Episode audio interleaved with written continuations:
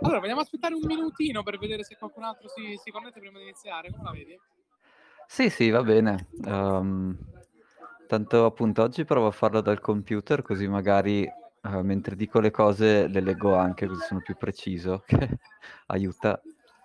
Uh, mi sono preparato il paper, quello di Square, che è quella società sempre di Jack Dorsey che fa un sistema di pagamento basato su cripto e a volte, e diciamo, a volte fa dei paper di bah, più quasi come se fossero investor relations, quindi proprio più di alto livello, e l'ultimo che ha fatto è proprio su uh, Bitcoin is, uh, è una, è il punto di volta per avere energia uh, pulita e abbondante nel futuro. Diciamo, quindi titolo del paper ambizioso, eh, non so se l'avete letto, vabbè poi ve lo, ve lo riassumo. E diciamo che è un po', un po' di marketing, alcune cose sono giuste, altre poi vedremo che appunto dal, da una prospettiva di business non è che abbiano tantissimo senso, però quindi insomma andiamo a vedere un, po' i pro e i contro di, di, cosa vuol dire Bitcoin su una rete elettrica. Ok. Perfetto, grazie.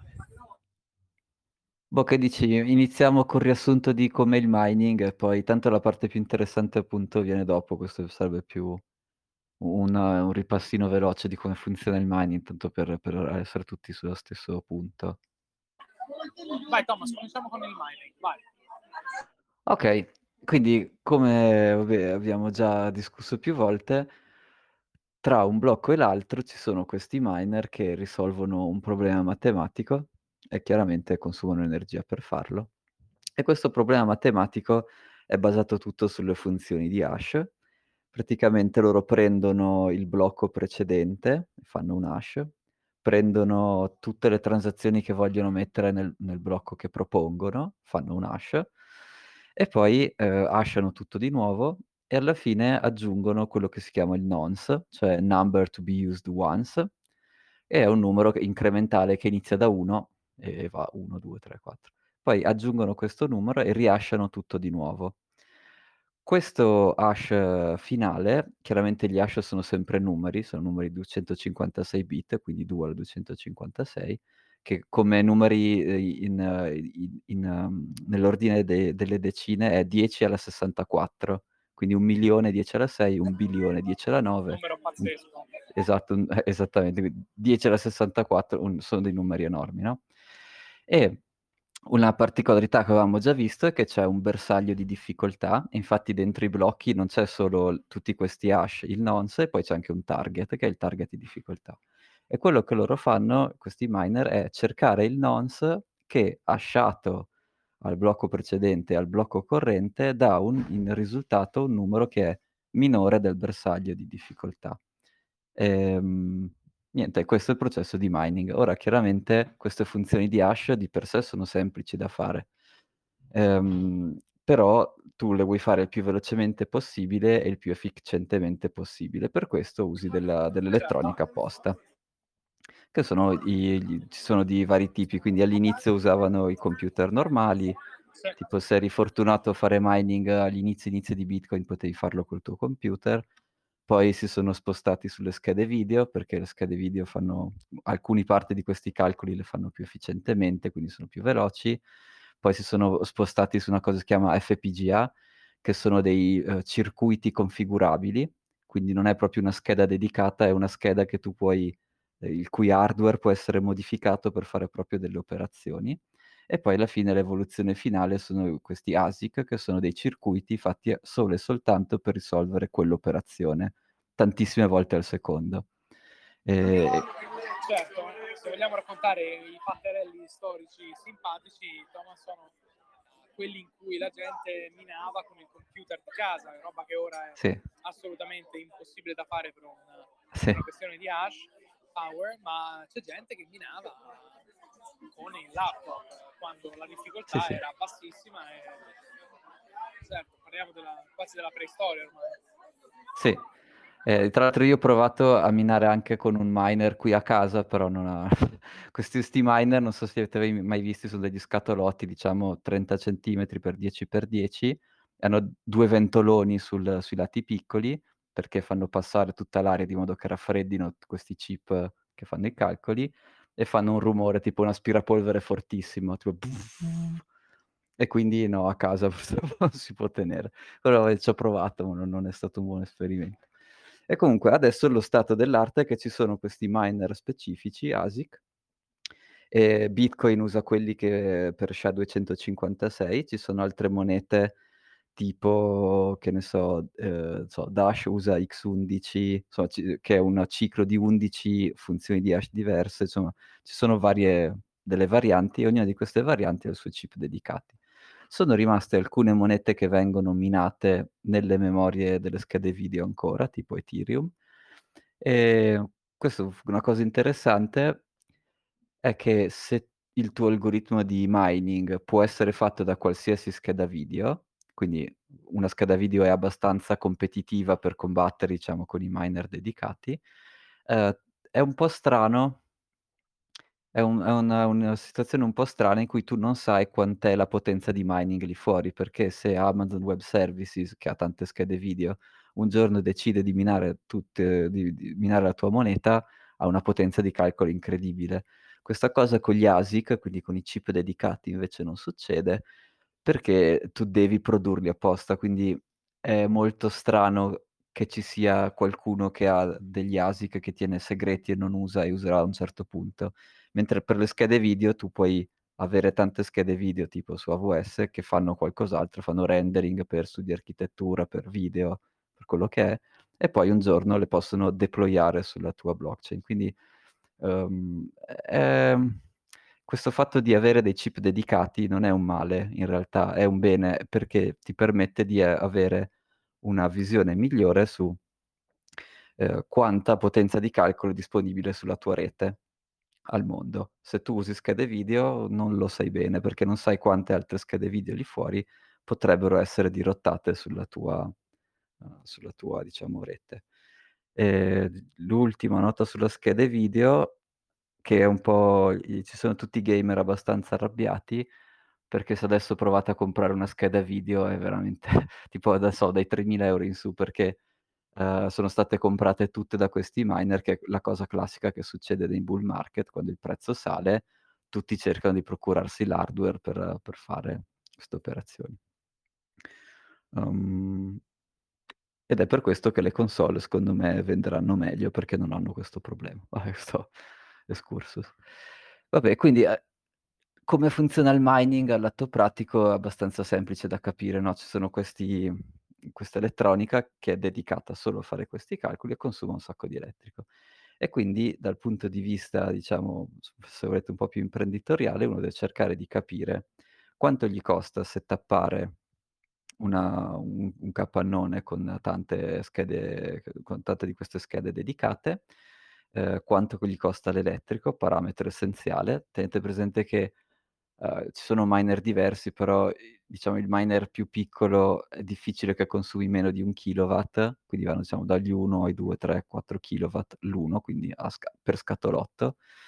Ehm, una mining farm, diciamo, media ne ha tranquillamente anche centinaia di questi scatolotti, ehm, per cui, uhm, il consumo di elettrico è uno dei costi sicuramente principali. Ehm, okay, quindi se tu sei un miner inizi a fare questi calcoli, dici: "Okay, devo comprarmi le schede, devo trovarmi lo spazio, devo pagare la corrente elettrica, la connessione a internet e tutte queste cose alla fine del mese, quando io sono online, produco queste monete." E l'altra parte interessante di un business plan di un miner è decidere quando venderle e quando tenerle.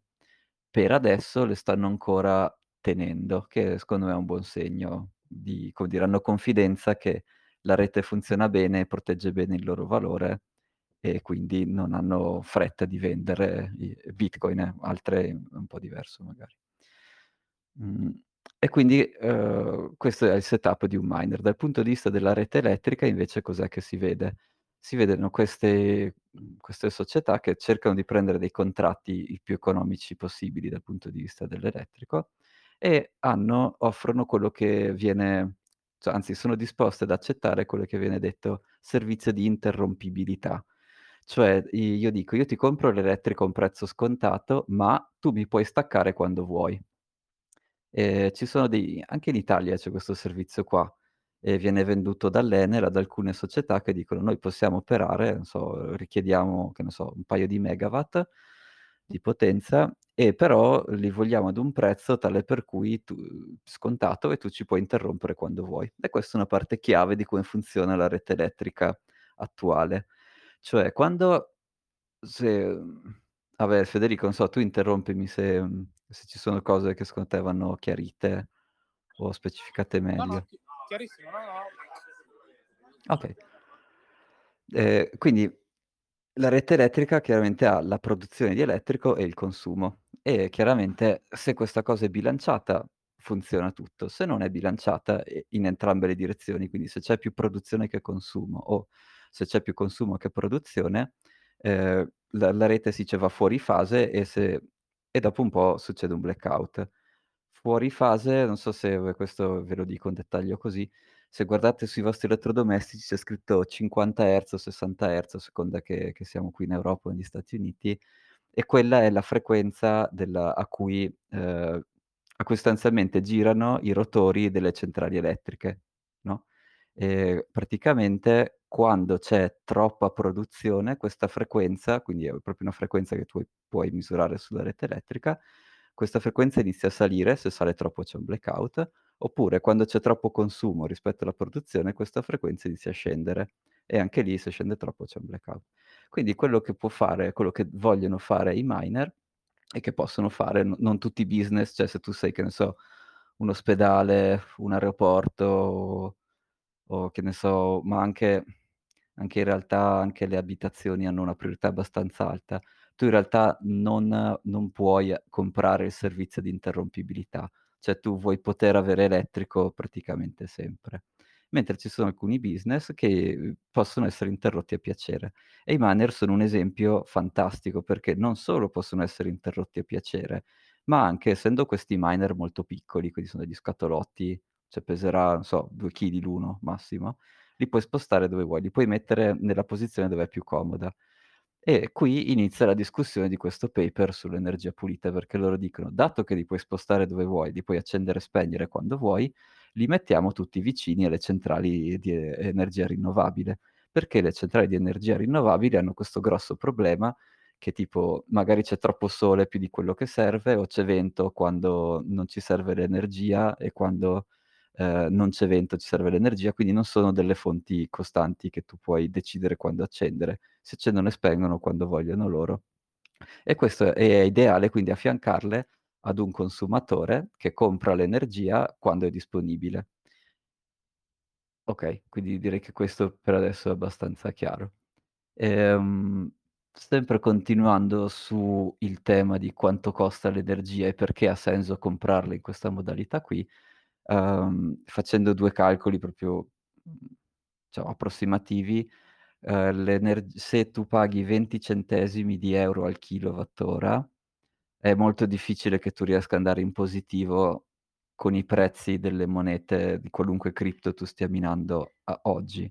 Può essere che tu andrai positivo nel futuro quando le venderai a un prezzo più alto, ma nell'odierno è molto diffici a f a s con 20 centesimi al kilowattora praticamente è molto difficile tu riesca ad andare positivo. Tanto più ti avvicini allo 0 ovviamente tanto più tanto più è semplice.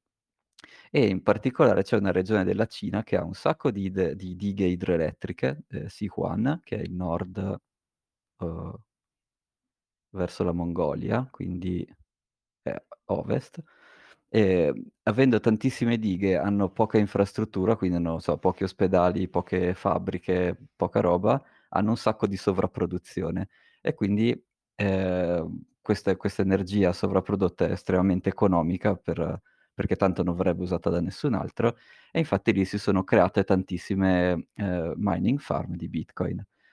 Tantissime vuol dire che 2 settimane fa c'è stato un blackout di quella regione e l'hash rate ha avuto delle oscillazioni verso il basso tra il 30-35%, quindi comunque una buona fetta, ehm, del del mining power è situata in quella regione. Per adesso, perché se poi guardando nel tempo in realtà tipo 4 anni fa era di più, ehm, di 8 anni fa era di meno perché non era famoso Bitcoin, però 4 anni fa era era era di più de di questo 30%. Ehm, e quindi sì, un punto chiave è che Bitcoin deve andare dove l'energia è più economica. E questo in un certo senso contraddice un po' una delle assunzioni che magari avrete sentito, che è Bitcoin è inquinante, eh, produce un sacco di, di CO2, bla bla bla. In realtà no, perché deve andare dove l'energia è più economica e bruciare carbone o bruciare eh, petrolio, quello che è, vuol dire che devi comprare il petrolio che, o il carbone, che quindi in realtà è molto difficile che quelle siano le fonti più economiche. Può essere che, le, che vengano usate, sicuramente verranno anche usate, però la gran maggioranza dell'hash rate di Bitcoin, tipo attorno al 70-75%, viene già adesso da fonti rinnovabili. E il motivo non è che perché Bitcoin è virtuoso o nient'altro, che semplicemente sono più economiche o, o, riescono a offrire la loro energia con questa specie di servizio di interrompibilità, riescono a offrire a dei prezzi veramente competitivi e quindi Bitcoin si adatta.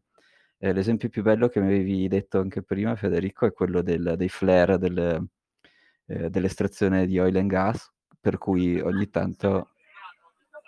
Il mining con i residui della, sì. del, delle, dei pozzi di petrolio in Canada che mandano i generatori e si recuperano questo waste product del, del mining, uh, de, de, dell'estrazione con, mining. Geniale, ci pensi. Sì, roba bellissimo. Che, andava a fuoco, quel pennacchio di fuoco che vedi sì. dai, dai, dai, nel golfo dall'estrazione di petrolio riutilizzato per minare cripto. Fantastico. Sì. E sì, lo sì. fanno, non è fantascienza, lo fanno. Sì.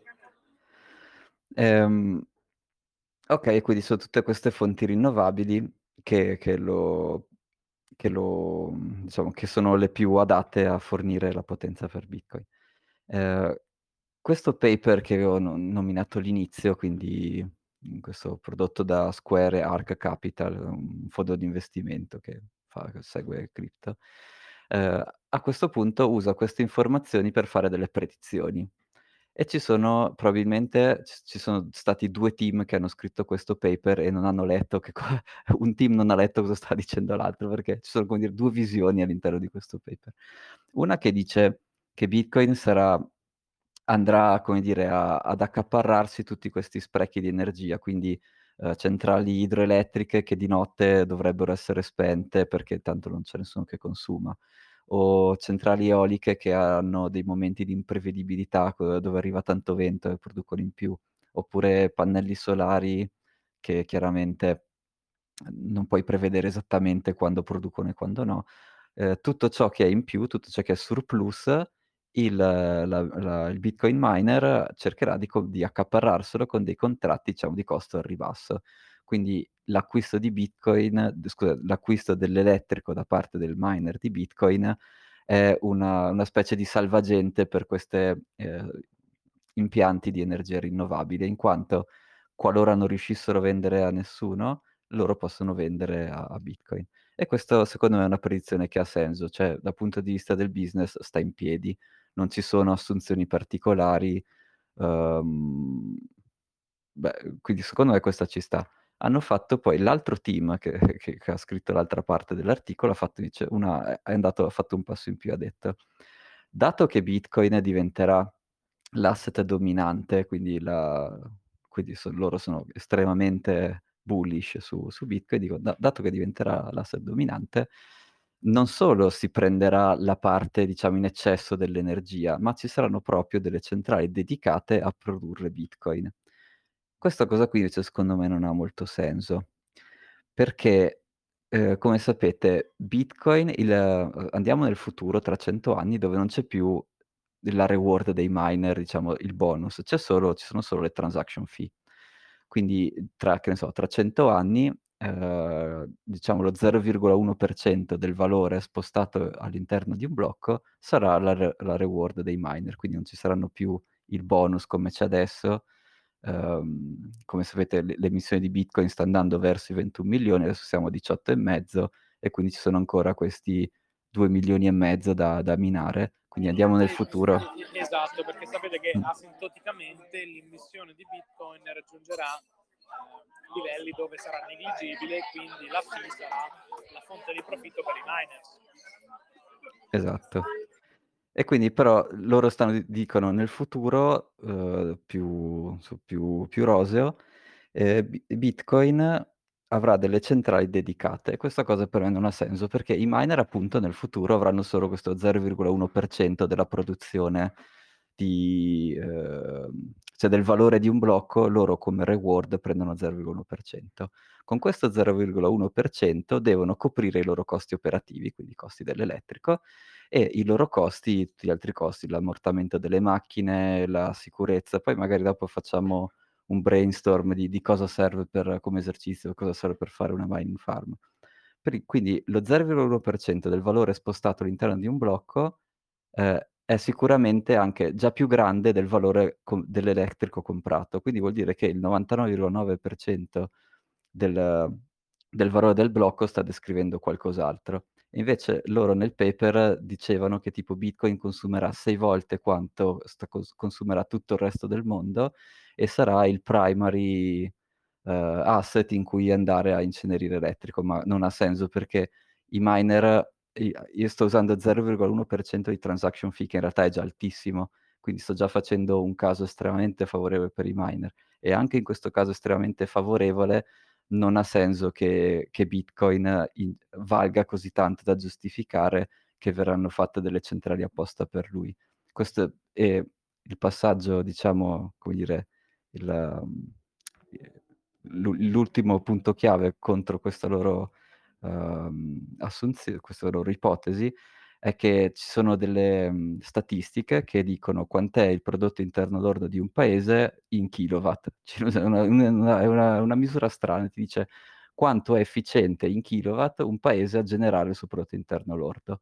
E, ehm, se Bitcoin diventasse così diciamo uhm, consumasse così tanta energia, quindi 6 volte l'energia che consumano tutti i paesi, vorrebbe dire che i paesi ava hanno un'efficienza a generare partendo dai kilowatt, a generare il loro prodotto interno lordo che è tipo, non so, mhmm, 1.000.000 di volte quella di oggi. E io tra 100 anni non ce lo vedo il nostro mondo essere 1.000.000 di volte più efficiente in termini energetici di quello che siamo oggi. Quindi insomma, dentro questo paper ci sono 2 view, una in cui Bitcoin andrà a prendersi i gli avanzi, diciamo, gli sc s so scarti di energia è strano perché l'energia non è che abbia scarti, è tutto uguale. Però diciamo i surplus di energia e quello secondo me assolutamente sì. E l'altra visione che c'è dentro questo paper è che Bitcoin invece consumerà di più di tutto il mondo e questo invece non ha sen cioè economicamente non ha senso perché un miner deve pagare per questa energia con una frazione di quello che è il valore di un blocco dentro Bitcoin e non ha senso che il resto del blocco descriva altra energia, cioè non non sta cioè mati matematicamente non sta in piedi questa cosa. E tra l'altro, ehm, proprio su questa seconda parte, questo paper è stato preso in giro da vari economisti che d descrivevano questo futuro in cui tutta la terra è coperta da pannelli solari e com'è che lo diceva? E quando tu finalmente riesci a uscire sotto dal tuo pannello solare, ehm, vieni decapitato da una tur da una ventola della turbina eolica. Ehm, perché chiaramente se Bitcoin consumasse tragico, sì. stasera al Bitcoin Show italiano. Sì, ma è è assu cioè come dire, sono degli economisti che hanno guardato questo paper e hanno detto: "No, questa visione dove Bitcoin consuma di più di tutto il mondo non ha senso." Cioè, ehm, avresti coperto tutta la superficie del pianeta di 'sti pannelli solari, mhmm, cioè non non sta né in cielo né in terra. Quindi, so su su questo sono d'accordo anch'io, per quanto Square e Arc Capital siano dei grandi sponsor di Bitcoin, hanno un po' esagerato, ecco, questa volta. Ehm, niente, questo era il paper di Square.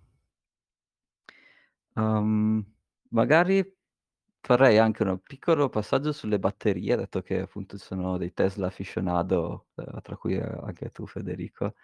E una delle cose chiavi quando uno parla di energie rinnovabili è: okay, posso o incenerire questa energia per fare Bitcoin, o posso venderla, o posso metterla in una batteria. E in realtà le batterie sono doppiamente importanti, non solo come accumulatori di di questa energia in eccesso, ma anche perché creano quella che si chiama un'inerzia della nella rete elettrica. Se vi ricordate all'inizio ho detto questi 50-60 hertz sono i rotori delle centrali elettriche che fanno quella frequenza lì, che girano quella frequenza lì. E quindi tutti i vostri elettrodomestici si aspettano di ricevere quella fre quando mettete dentro la spina dell'elettrico, loro si aspettano di avere quella frequenza lì. Un pannello solare o anche una una una turbina eolica non ha questo concetto qua, quindi non ha non ha nessun ro il pannello solare non ha neanche il rotore che gira, quindi proprio non e richiede per forza che ci sia un'interfaccia tra il generatore di elettrico e il consumatore, e le batterie saranno super importanti per questa cosa qui. Per cui tanto più, vi si spinge per fare solare e eolico, tanto più ir implicitamente stai spingendo per fare batterie, perché altrimenti la tua rete elettrica non funziona. Ehm, e quindi una cosa super interessante delle batterie è che tu appunto potrai decidere se questa energia che stai producendo la consumi, la vendi o la fai storage. E oppure se tu sei ad esempio una Tesla che va in giro, minuto per minuto tu puoi decidere se scaricare la tua e ehm, elettricità dentro la rete perché c'è un prezzo favorevole per per vendere energia o comprarla perché c'è un prezzo favorevole per l'acquisto. Quindi ognuno sarà io cioè mi immagino che tra 20, 30 anni ognuno sarà un energy trader, quindi il mercato dell'energia è già stato liberalizzato per società private, però io mi immagino che invece diventerà proprio una cosa che tutti nella vita dei loro giorni faranno in automatico. E tra queste cose che tutti nei loro giorni faranno in automatico, secondo me ci sarà anche il Bitcoin mining. Tipo, se vuoi scaldare l'acqua, ehm, il boiler è una resistenza elettrica messa nell'acqua. Ora quella resistenza elettrica non fa nient'altro che calore e con quel tanto potresti metterci dei bei chip in modo che il calore non solo genera calore, ma genera anche potenza di calcolo. Tanto che i chip ASIC sono estremamente efficienti a fare calore, ehm, tipo il 99,9%, quindi è forse addirittura uhm, riusciresti a organizzare una cosa che è ancora più efficiente del del del boiler normale. E quello questo è uhm, quindi insomma quello che vedo nel futuro è questo mi ques tutti questi micro trader che possono essere la tua macchina, la tua batteria di casa, uhm, il tuo boiler che in realtà è un Bitcoin miner. Tutte queste cose in realtà partecipano allo stabilizzare la la rete elettrica, ehm, perché appunto non può cioè queste que le reti elettriche non possono, uhm, girare senza questo concetto di frequenza dei 50 o 60 hertz e quindi per forza ci saranno momenti in cui tu dovrai bruciare e momenti in cui dovrai consumare.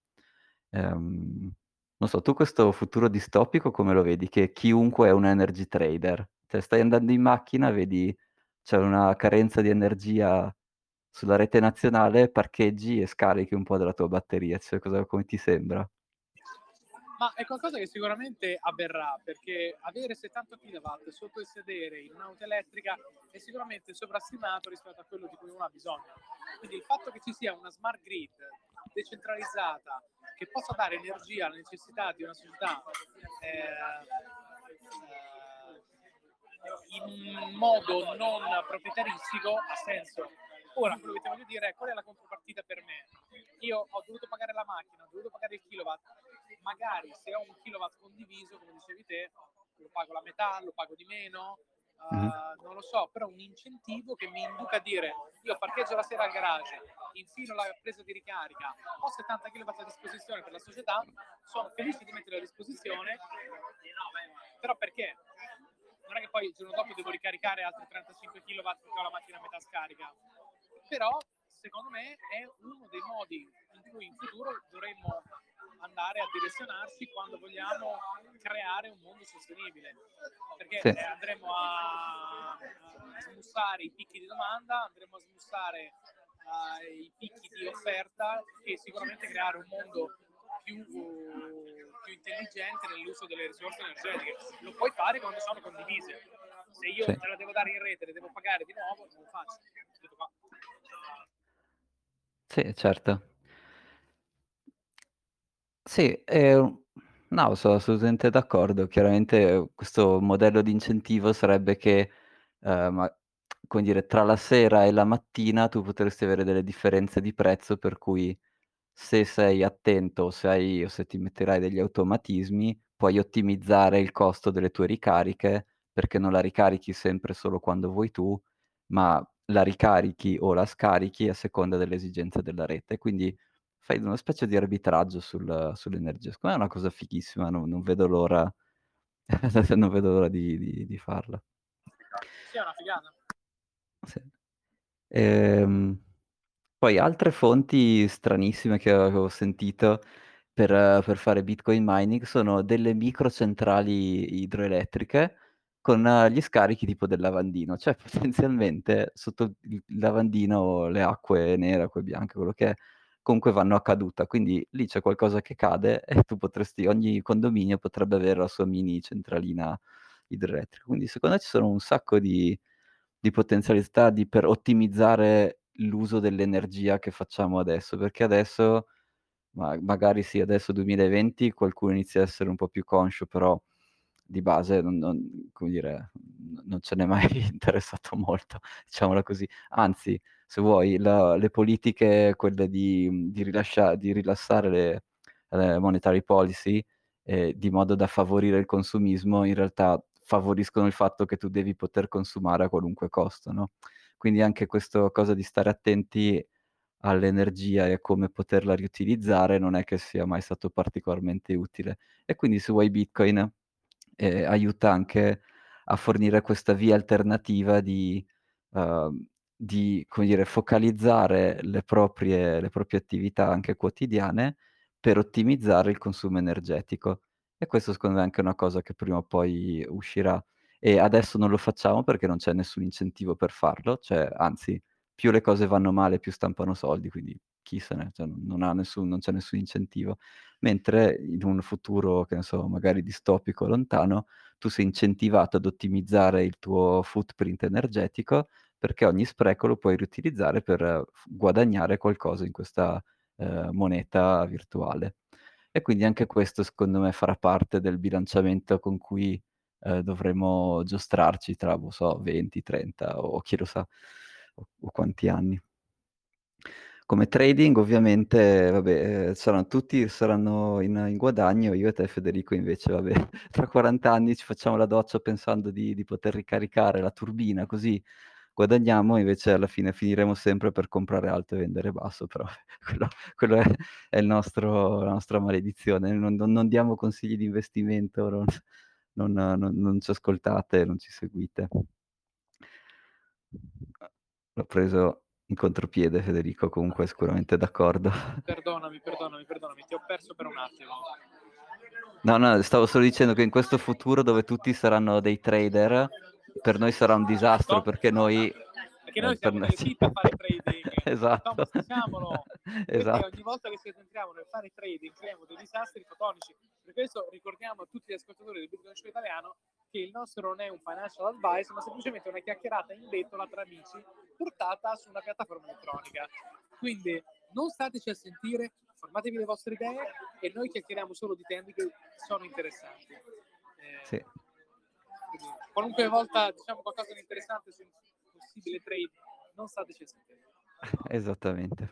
Però comunque quello alla fine il quadro per il futuro che ha senso è pensare che, ehm, Bitcoin mining può sicuramente favorire l'utilizzo di energie che altrimenti verrebbe sprecata e favorire la mhmm, l'ottimizzazione di come anche i singoli individui usano la le usano e sprecano l'energia, cosa che invece adesso non è non c'è perché under fiat money tu sei incentivato a consumare, non sei incentivato in nessun modo a pensare a come ottimizzare i il tuo consumo energetico.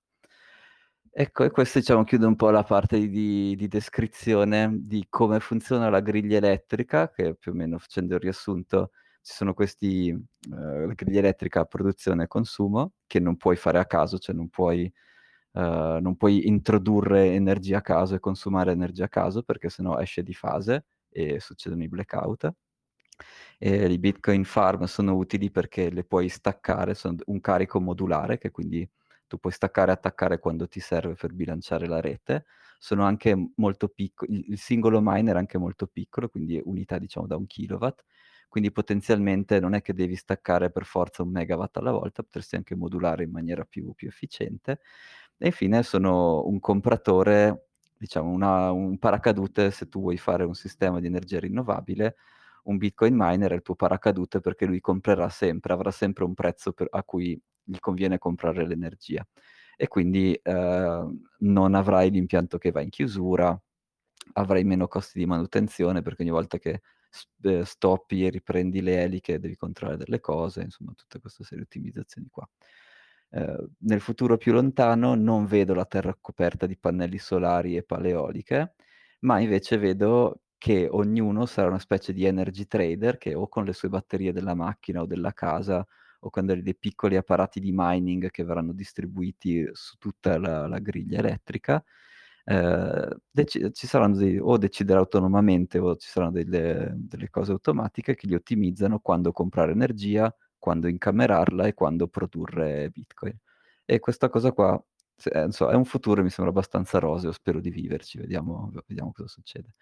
Invece la seconda parte, ultima, assolutamente anche un po' più veloce, eh, della chiamata, eh, sarebbe di analizzare, fare un po' un esercizio mentale, un business plan, dovendo fare una mining farm, che cosa serve, quanto costa, cosa, cosa dovremo fare, che è un esercizio interessante per sfatare un po' di miti su, uh, sfatare un po' di miti e o uh, evitare di, di, fare scelte sciocche tipo la mia, tipo voglio far andare un miner in salotto, no, non, non è una buona idea.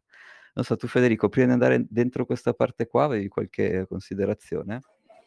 Thomas, perdonami, non ho capito cosa hai detto. No, ho fatto un riassunto del, di questa prima discussione di quale, come sarà il futuro di, di, di questi micro trader di energia. Geniale. E poi, eh, e poi la seconda parte della, della, della puntata per me poteva essere tipo una specie di esercizio di business plan mentale, Vai, volendo sì, fare una mining farm, che cosa, che cosa ci serve. E volevo chiederti Fantastico. se avevi qualche altra osservazione No, prima di, no, di passare no, a questa cosa. Andiamo al business case, che è quello di cui la ciccia di cui volevamo parlare stasera e che è Ok. sicuramente molto molto interessante per tutti quanti. Quindi ragazzi, stiamo per fare un modello di business case che va a descrivere le fasi del mining. Vai Thomas. Sì. Quindi, come abbiamo capito, sicuramente ci servono delle, dell'hardware, quindi questi miner, che possono essere... co- adesso sul mercato miner dedicati sono difficili da trovare, li prenoti adesso li avrai verso Natale più o meno. Quindi potrebbero essere schede video, insomma, dobbiamo procurarci un hardware e poi vediamo un po' di esempi. Poi sicuramente ci serve una- una- un posto, un magazzino, un capannone, un, posto che potenzialmente non costi molto raffreddare, quindi se è già in un posto freddo meglio. Eh, come curiosità, la mining- una delle mining farm più efficienti che, che ho mai visto è questa eh, in una grotta in Georgia, dove grotta sottoterra, tipo 30-40 metri sottoterra, con un ciclo che ha un, ciclo, un riciclo d'aria naturale, quindi ha come dire, un'entrata e un'uscita, quindi ha sempre il vento dentro. E niente, questi miner vanno tranquillamente senza aver bisogno di aria condizionata. Quindi ecco, diciamo che un miner può operare tranquillamente fino a 40 gradi, oltre i 40 gradi è meglio non andare. E voi direte, cavolo, ma 40 gradi sono tanti? Sì, infatti sono tanti, però tanti miner scaldano tanto, quindi ehm, ecco, diciamo che 40 gradi sicuramente qualche miner si romperà e quindi di- idealmente bisognerebbe tenere la temperatura, non so, attorno, facciamo 30 gradi, una cosa caldo, ma non caldissimo. Quindi c'è da considerare anche questo quando si sceglie la location.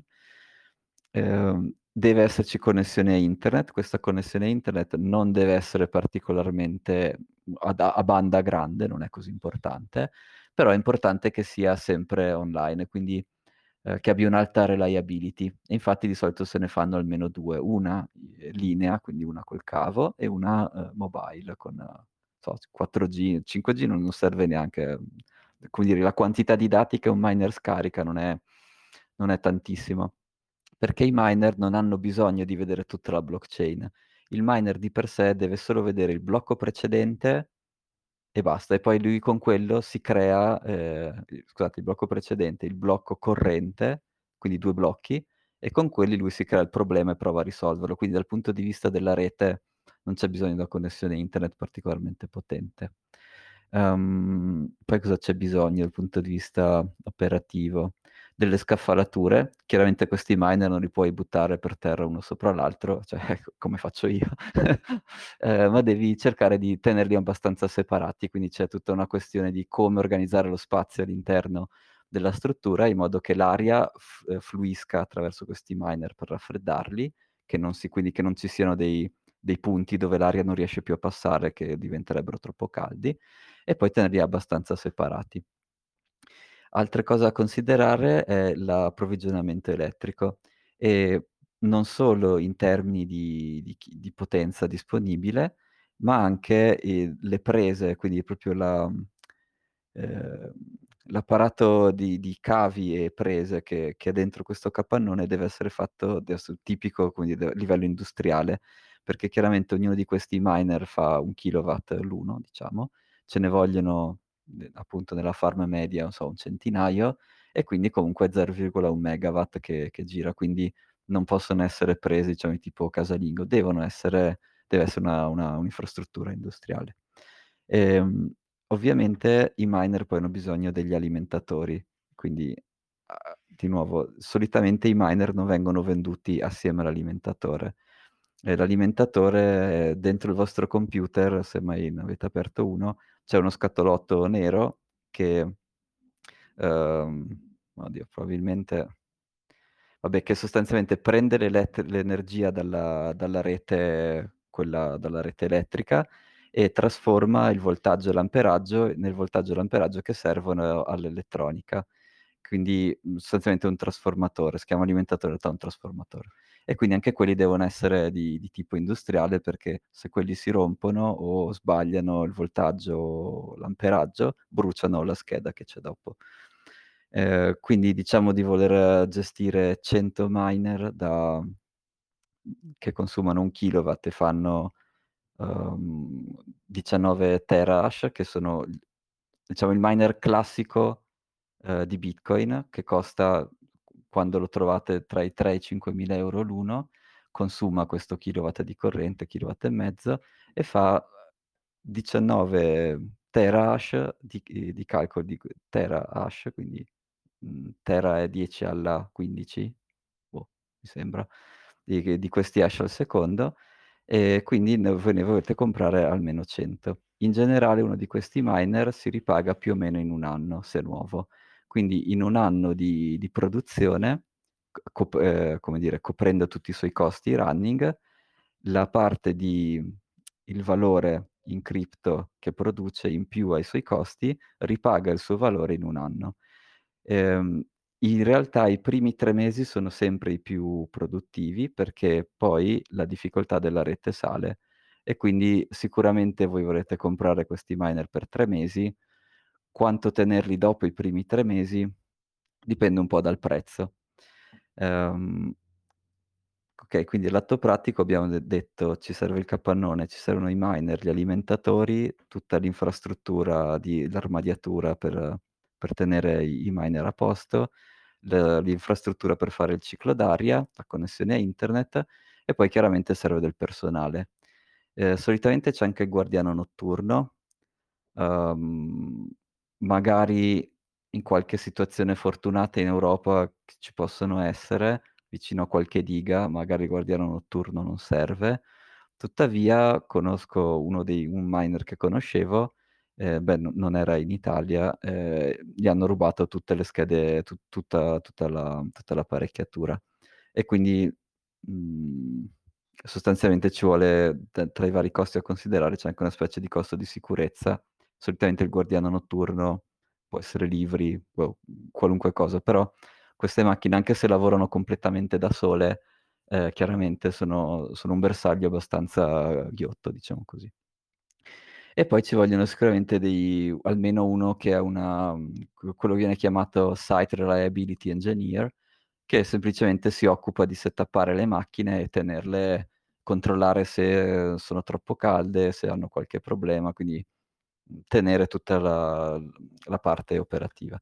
Contando tutti questi costi e contando e tenendo fisso il prezzo di Bitcoin ad oggi, qua ehm, la la domanda chiave è di solito è: quanto deve costare l'energia affinché io riesca a guadagnarci un attimo per tutti questi costi? Cioè, do ponendo che voglio, uhm, riuscire a fare un po' di profitto, quindi non solo ripagare l'ammortamento, ripagare tutti questi costi operativi, voglio anche fare un profitto, il costo dell'energia che serve è qualcosa che sta tra gli 8 e i 10 centesimi di euro al kilowatt. Con un costo dell'energia del genere ha senso iniziare un'operazione di mining. Se il costo è più alto, tu in realtà stai scommettendo che il prezzo di Bitcoin a crescerà in futuro. Cioè col prezzo di oggi è difficile che tu riesca a ripagarti, però stai scommettendo che cresca in futuro. Ehm, quindi in un certo senso è quasi come se fosse un future. Tu, come dire, stai scommettendo che quella cosa andrà in alto. Ehm, boh, una un modo diverso di di fare fu future, ah, vabbè. Ehm, okay. Quindi che cosa l'altra parte adesso che diciamo che abbiamo setappato tutta la nostra mining farm, e un'altra parte super interessante, su cui ci sono vari modelli, questi sono modelli di pricing, è quando vendere, quando tenere, ehm, e che moneta tenere. Cioè questi queste queste mining farm, uhm, magari appunto sono schede video, magari sono tanti, mhmm, ASIC diversi, quindi fanno mining di tante monete diverse, e una cosa importantissima da capire è quanto vendo subito per ripagarmi i costi, quanto tengo per per fare un profitto nel futuro in in quale moneta. E praticamente tutte le mining farm che conosco, se non è Bitcoin lo vendono. Cioè non di mining non Bitcoin, ce ne sono che tengono la moneta non Bitcoin che minano, ce ne sono veramente poche. E già questo lo dice lunga quindi su sul valore di di Bitcoin rispetto alle altre monete. Ehm, però noi facciamo l'esempio di Bitcoin e quindi diventa importante capire, dato che so, facciamo che in un mese riusciamo a generare un Bitcoin, quanto di questo Bitcoin vendiamo subito e quanto teniamo. E questo in realtà dipende dall'investitore. Cioè se, ehm, uno uhm, se un investitore dice: "Vorrei comprarmi", che so, 100 Bitcoin, però voglio provare a comprarli a prezzo di produzione, allora lui semplicemente non ne venderà mai uno. Invece che andare su Kraken o su Coinbase a comprarsi 100 Bitcoin a a prezzo di mercato, lui paga questa operazione per ci metterà gli anni che ci deve mettere, non so, 2 anni, quello che è, e e si compra i Bitcoin al prezzo di produzione, che è il prezzo più efficiente a cui li puoi comprare. Quindi questo è sicuramente un setup che ho visto fare. Un altro setup che ho visto fare è il 50/50, cioè io provo a ripagarmi in parte i costi di uhm, di di ope operativi che ho vendendo subito, e poi invece la metà lo tengo uhm, lo tengo sperando di venderlo a un prezzo più alto.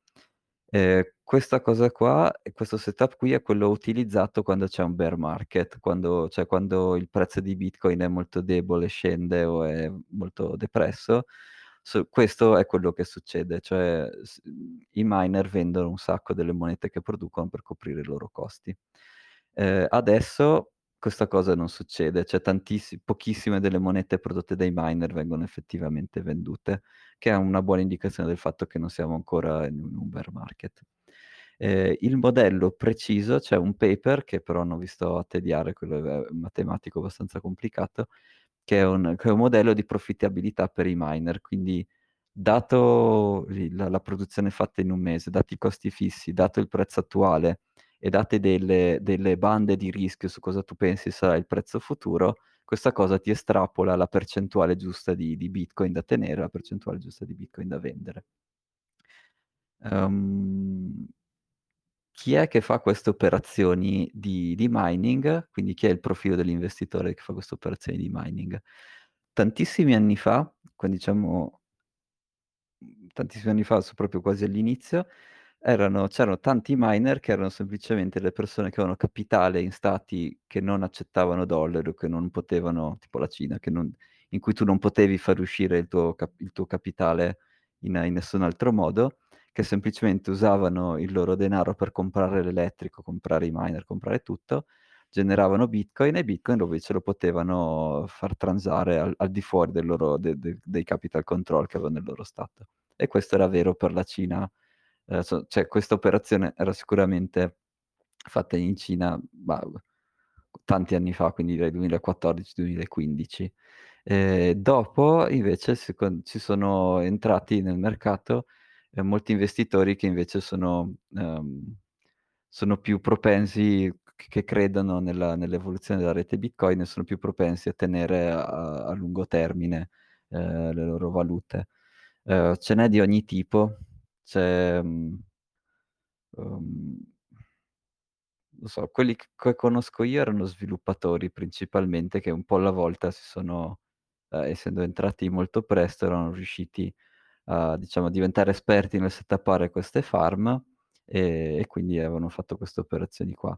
Adesso invece c'è ce n'è di ogni, non so, c'è il campione di biliardo che vuole provare, cioè adesso è una cosa abbastanza, uhm, boh, sdoganata, non è più un un investimento, uhm, diciamo esotico o o usato per evadere alcuni capital controls.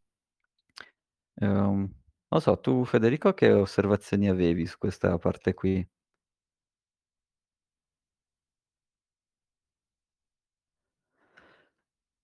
Accidenti, troppi la prossima volta vengo anch'io a fare aperitivo, che appunto è tantissimo che non Ero in muto, ero in muto, ti ho sentito, scusa, scusa, scusa, scusa, scusa. Ehm, no, organizziamo un aperitivo del del Bitcoin Show italiano. Sì, ci vorrebbe. Sì. Ehm, e no, non so se vogliamo fare delle domande a tutti gli altri, a sentire se ci sono domande. Sì, questa è stata delle degli episodi più pesanti, quindi congratulazioni Esatto, a chiunque esatto. ha resistito fino a qui. Esatto, se avete resistito a questo episodio che abbiamo fatto quantitativo sul mining, potete resistere a tutto ragazzi. Sì. Avete curiosità, cose che ci volete chiedere? Ah,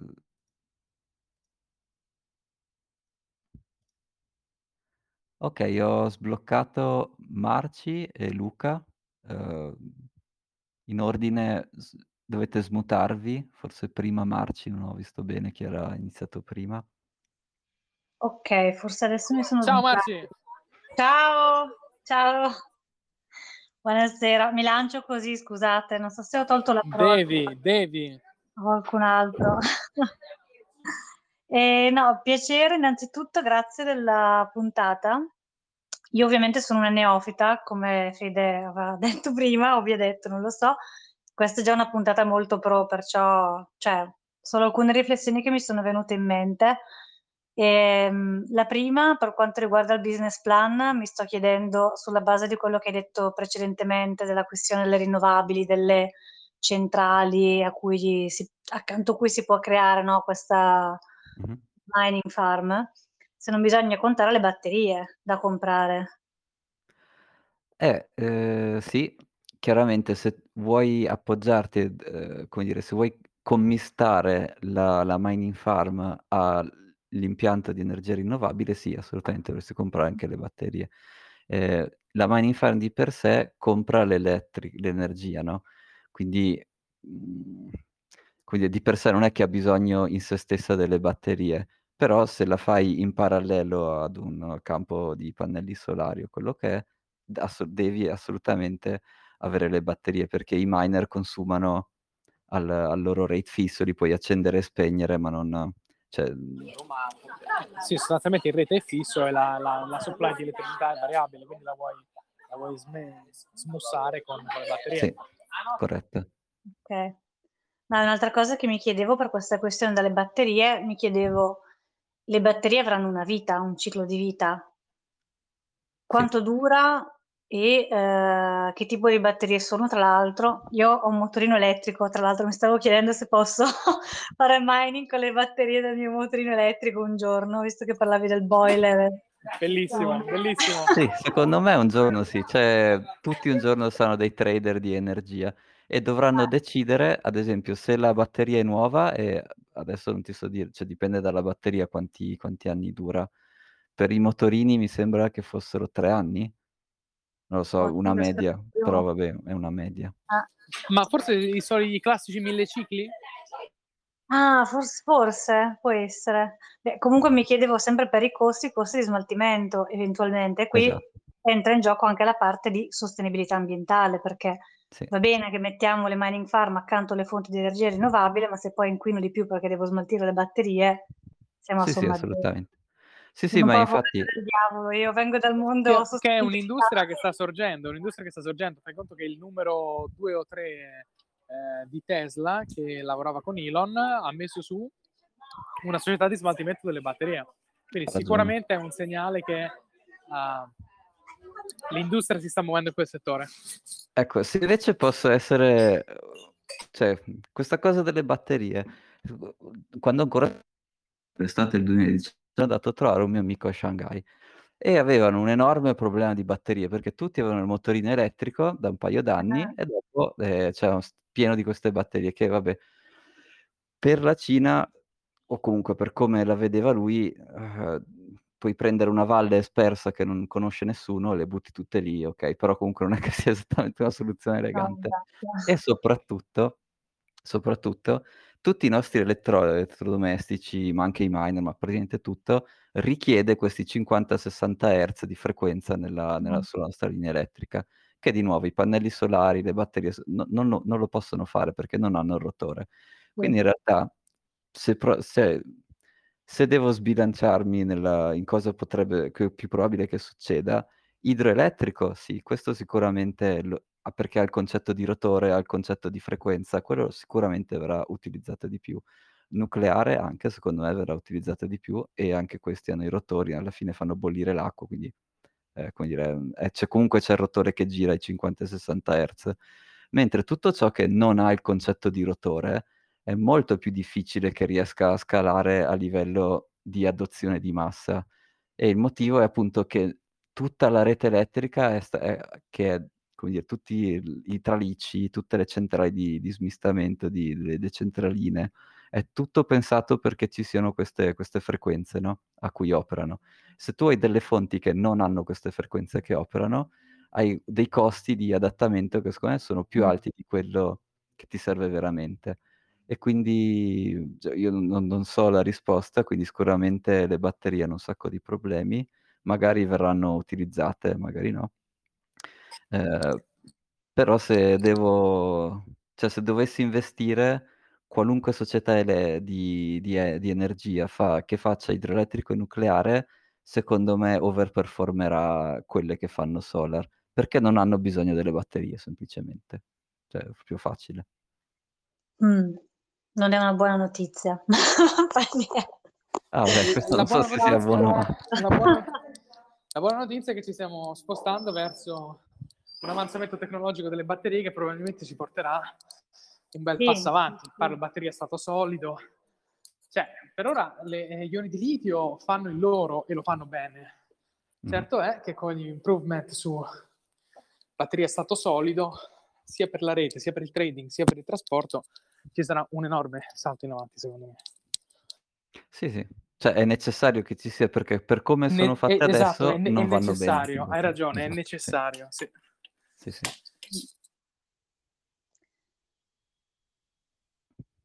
Bene, Perfetto, altre grazie. domande, altri dubbi, altre cose ragazzi? Ciao, Ehi, ciao Luca. per ricollegarmi all'ultima cosa che è stata Ciao, detta. Luca. Ciao, in realtà, beh, non è vero che cioè, il motorino potresti utilizzare, o meglio, più che il motorino puoi usare la bici, nel senso che fai il processo inverso, cioè con la bici eh, muovi le gambe, fai girare la dinamo, lì c'è il rotore, e quindi generi ener- energia con la bicicletta. Sì, sì, ma prima o poi secondo me tutto verrà usato per, per ottimizzare la produzione di Chiaro. energia. Sì, sì, fighissimo. Cioè non vedo l'ora in realtà. Una cosa sola volevo chiedere. Eh,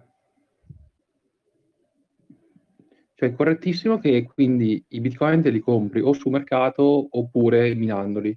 Perfetto.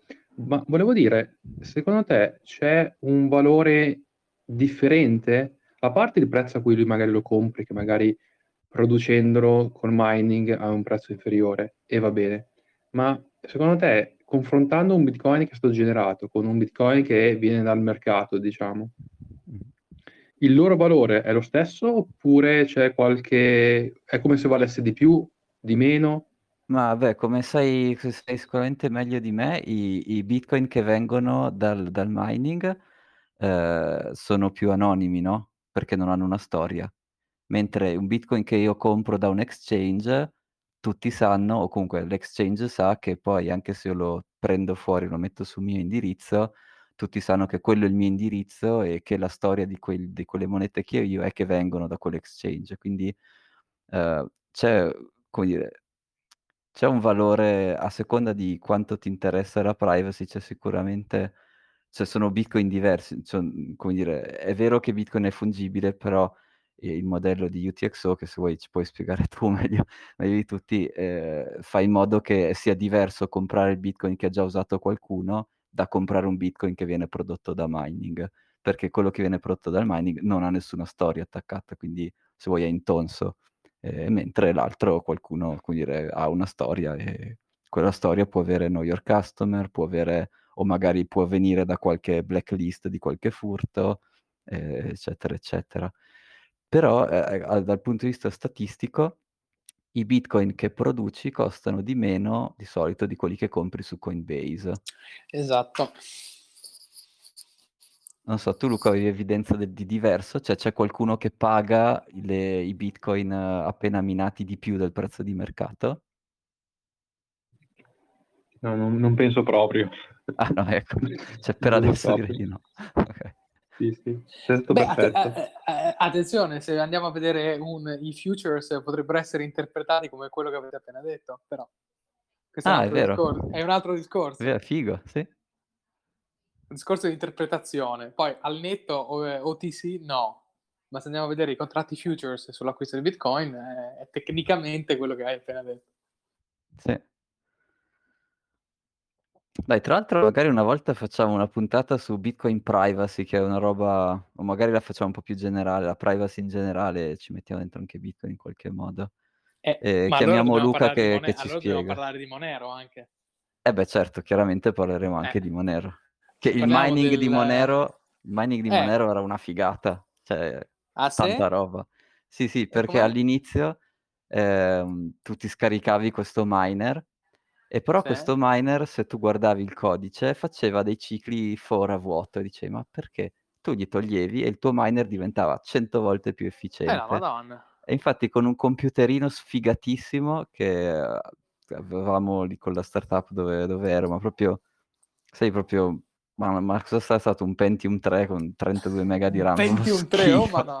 C'è una roba, cioè, bah. Hai, hai Ecco, quello minava, minava Moneri come un pazzo, poi li ho persi tutti su Cripsy perché, perché se, non, non tenete mai le vostre monete su un exchange, mai, questo, questo è un mai, consiglio, mai. questo è un consiglio che vi do. È un consiglio Però il mining di Monero è una figata. Eh, No. Fighissimo, fighissimo. No, sì, sì, eh, sarebbe bello spiegare anche a livello tecnico come funziona lo- l'offuscamento del, eh, e la vera anonimità di, di Monero, che è il punto forte. Quindi c'è un grosso tema, ragazzi, per chi è neofita qua, c'è un grosso tema all'interno delle cripto che è quello della- dell'anonimità. E il- la regina, il re dell'anonimità viene generalmente considerato eh, a livello tecnologico Monero, che è irrintracciabile a- per quanto ne sappia io ad oggi. Ma ce ne stanno tante, ce ne stanno altre, c'è Dash, Zcash, eccetera, eccetera, eccetera. Quindi sì, forse una volta parlare di un argomento di, di anonimità a chi interessa potrebbe essere interessante, anche perché è una tecnologia molto sofisticata, eh, che, che da quello che io sappia, insomma, è appartenente a Monero e, e basta. Ehm, ma poi Thomas, qui, qui ti chiameremo in causa per, per Sì, sì, illuminarci chiamiamo, sul- chiamiamo anche Luca che sicuramente Anche Luca, Luca, ci spiega Lu- per Luca, Luca bene. e Thomas ci spiegherete per vi tiriamo uno di quei torroni tecnici che... Cioè... Ah, che facciamo, che facciamo quattro ore di corazzata Potionchi in tecnica Esatto. sulla... sulla... sul Hai la range proof già pronta? Sì, sì, sì, quelle bulletproof, range proof, tutte quelle che vuoi, tutte pronto. Phantom inflation, tutto. Bello, bello, bello, bello, bello. Va bene, ragazzi, non so se ci sono altre domande per quelli che sono resistiti fino a quest'ora, i veri, i veri aficionados. Bene, noi vi ringraziamo come sempre. Questa è una, porta- una puntata un po' diversa dalle altre, ma è sempre un piacere essere qui tutti insieme a discutere temi di cripto, mercati, tecnologia, blockchain. Quindi, Thomas, grazie mille a te. Non so se volevi aggiungere qualcosa, ci sono dei temi che. No, no, eh, complimenti a tutti che siete resistiti. eh, ok. Thomas offrirà a tutti quanti uno spritz per, con- per, per ringraziarvi della presenza e io vi offrirò i salatini, quindi dovremo organizzare il Bitcoin Show aperitivo prima o poi. Grazie a tutti e, e alla prossima puntata vi facciamo sapere. Ciao.